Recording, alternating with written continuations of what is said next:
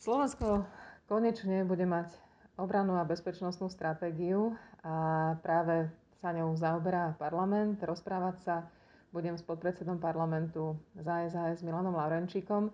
Milan, ty ako bývalý člen Bezpečnostného výboru si sa s touto obranou a bezpečnostnou stratégiou stretával už aj v posledné roky. A napriek tomu, že ju vtedy predkladala vtedajšia vláda, tak my sme neboli ako opozícia úplne proti a naopak. Snažili sme sa, aby už aj pred tromi, štyrmi, dvomi rokmi Slovensko takú stratégiu malo. Skúsi zaspomínať na tú minulosť a na to, ako si bojoval vlastne za vládny dokument proti vládnym predstaviteľom. No bola to taká ozaj zaujímavá situácia, keď sme zistili, že vláda prerokovala bezpečnostnú a obranú stratégiu. Samozrejme, to boli dokumenty, ktoré patrili na náš výbor, výbor pre obranu bezpečnosť. Tak sme si ich aj preštudovali, zistili sme si, že ozaj, že sú vypracované na úrovni znalosti tej doby, sú dobre vypracované, možno, že s malými pripomienkami, ktoré by sme určite pri predstavení tej stratégie v parlamente mali, sme ich e, boli ochotní a vedeli podporiť, alebo možno, že aj nezmenené by sme ich boli podporili.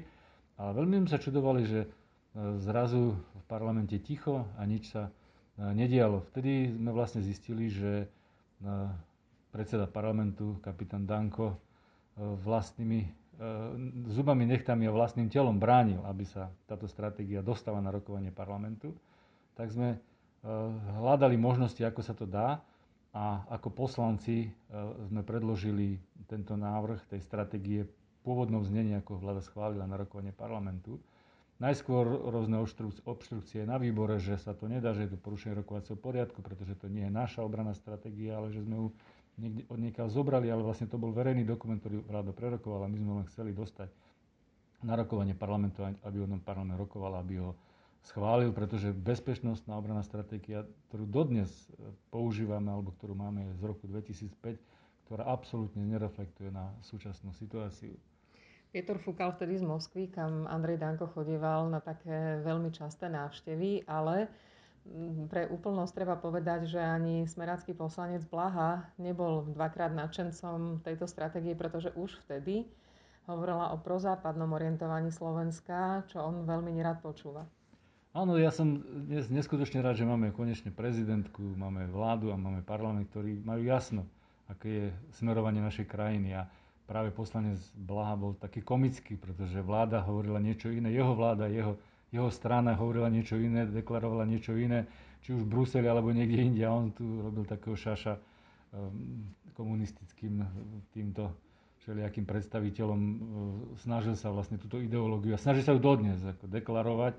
A on vlastne z tohto dôvodu nechcel, pretože sa tam spomínalo, že Rusko je bezpečnostná hrozba, čo v skutočnosti je aj v súčasnosti a aj v našej bezpečnostnej stratégii je Rusko ako potenciálna bezpečnostná hrozba pomenované. No a samozrejme, ako si hovorila, tak e, e, predseda parlamentu Danko, častý e, návštevník v Ruskej dume, zubami nechtami sa snažil prostredníctvom svojich členov, či už na výbore pre obranu bezpečnosť alebo inde, hľadať cesty, ako zabraniť tomu, aby tá stratégia bola prerokovaná. Nakoniec sa mu to aj podarilo, pretože v tom volebnom období sme sa nedostali k tomu, aby sme o tejto stratégii rokovali. Konečne sa teda hamba končí a Slovensko veľmi naplné ústa môže povedať, áno, sme súčasťou Európskeho spoločenstva, patríme do západného priestoru, vieme veľmi presne, čo nám hrozí, vieme, kam chceme patriť, koľko do toho chceme investovať. A čo je dôležité v tej novej bezpečnostnej stratégii, že je aj moderná, že nehovorí len o takých akademických hrozbách, ale veľmi presne pomenúva aj také tie internetové, kybernetické momenty, pre ktoré musíme byť opatrní.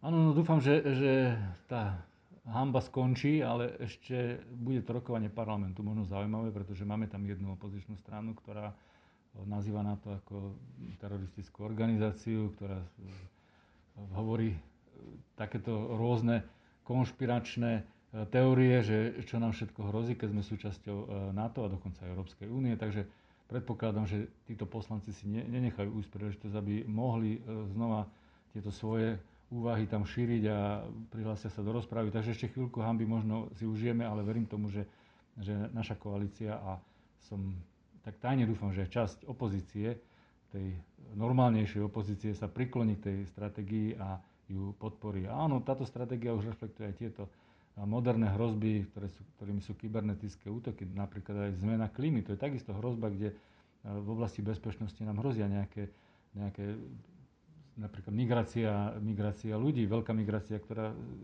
postihne, bude to možno ďaleko väčšia migrácia ako migrácia, ktorú sme teraz zažili, pretože E, keď sa tá klima bude meniť, tak oni pôjdu do tých e, lepších podmienok žiť. A toto môžeme čakať a to je takisto, na to sa tiež treba pripraviť. E, musíme to nejako dokázať zvládnuť. A táto naša stratégia reflektuje aj toto a spomína vlastne tieto, tieto hrozby a rôzne hybridné hrozby a kybernetické útoky samozrejme tiež.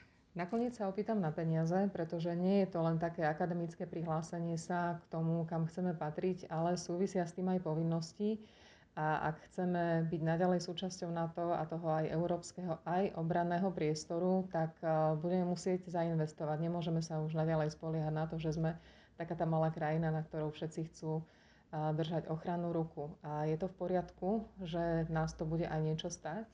Tak určite, tak e, keď sme v nejakom zoskupení, v nejakom spoločenstve a sme sa k nemu prihlásili, tak mali by sme vlastne plniť aj tie naše záväzky, e, ktoré sú. A tam nám vyplýva nejaká modernizácia armády, e, budovanie nejakých tých spôsobilostí, ktoré tá naša armáda e, ako súčasť e, armády NATO má poskytovať, tak to niečo stojí a my sme sa zaviazali, že vyčleníme k tomu 2% HDP. Samozrejme, keď to porovnáme, tá naša absolútna suma bude oproti sume Nemecka alebo Spojených štátov veľmi maličká, ale zase naša ekonomika je primerane k tomu, takže tie 2% si myslím, že sú adekvátne. Aj keď e, je teraz kríza a sú e, potrebné peniaze a iné veci, tak si myslím a považujem to za veľmi dôležité, aby sme vedeli tieto 2% vyčleniť a hlavne, aby sme ich e, v tej obrane a v tej bezpečnosti neprejedli na výdavky, ktoré sú režijné, ale aby sme budovali modernú armádu, aby sme investovali do nových technológií, aj do nových zbraní. Keď sa to ťažko hovorí, mali by sme vlastne rozprávať o, o mierových možno veciach, ale v súčasnej dobe ten mier zabezpečíme jedine vtedy, keď budeme pripravení ho obrániť a na to potrebujeme aj tieto zbranie, takže to je veľmi dôležité. Každopádne naša armáda je známa tým, že sú to technológovia, že sú to ženisti, že sú to ľudia, výskumníci, vedci, ktorí veľmi často chodia na tieto misie, čiže ak toto budeme posilňovať, tak je to úplne legitimné a chvála Bohu to bude aj zlepšovať povesť tej krajiny v medzinárodnom meradle. Áno, my sme sa zaviazali, že e, armádu vo veľkosti jedného práporu poskytneme e, na spoločné ciele e, pre NATO a pre Európsku úniu. Vlastne naši vojaci sú vysielaní do rôznych zoskupení medzinárodných, kde sú či už nejakých predsunutých, predsunutých zoskupeniach, kde odstrašujú potenciálneho nepriateľa. A tam musíme vedieť zaobchádzať alebo bojovať s takými zbraniami, ktoré to NATO má, s tými modernými. Takže my musíme mať možnosť, aby tá naša armáda, tí naši vojaci mali možnosť si to kde si nacvičiť, vyskúšať a zoznámiť sa s tým. Takže musíme byť, nemôžeme byť nejakým takým príživníkom e, doslova v tom NATO a v tej Európskej únii, ale tieto záväzky si musíme plniť. Na to sú potrebné tie peniaze, aby sa vyčlenili. Ďakujem veľmi pekne. Prosím.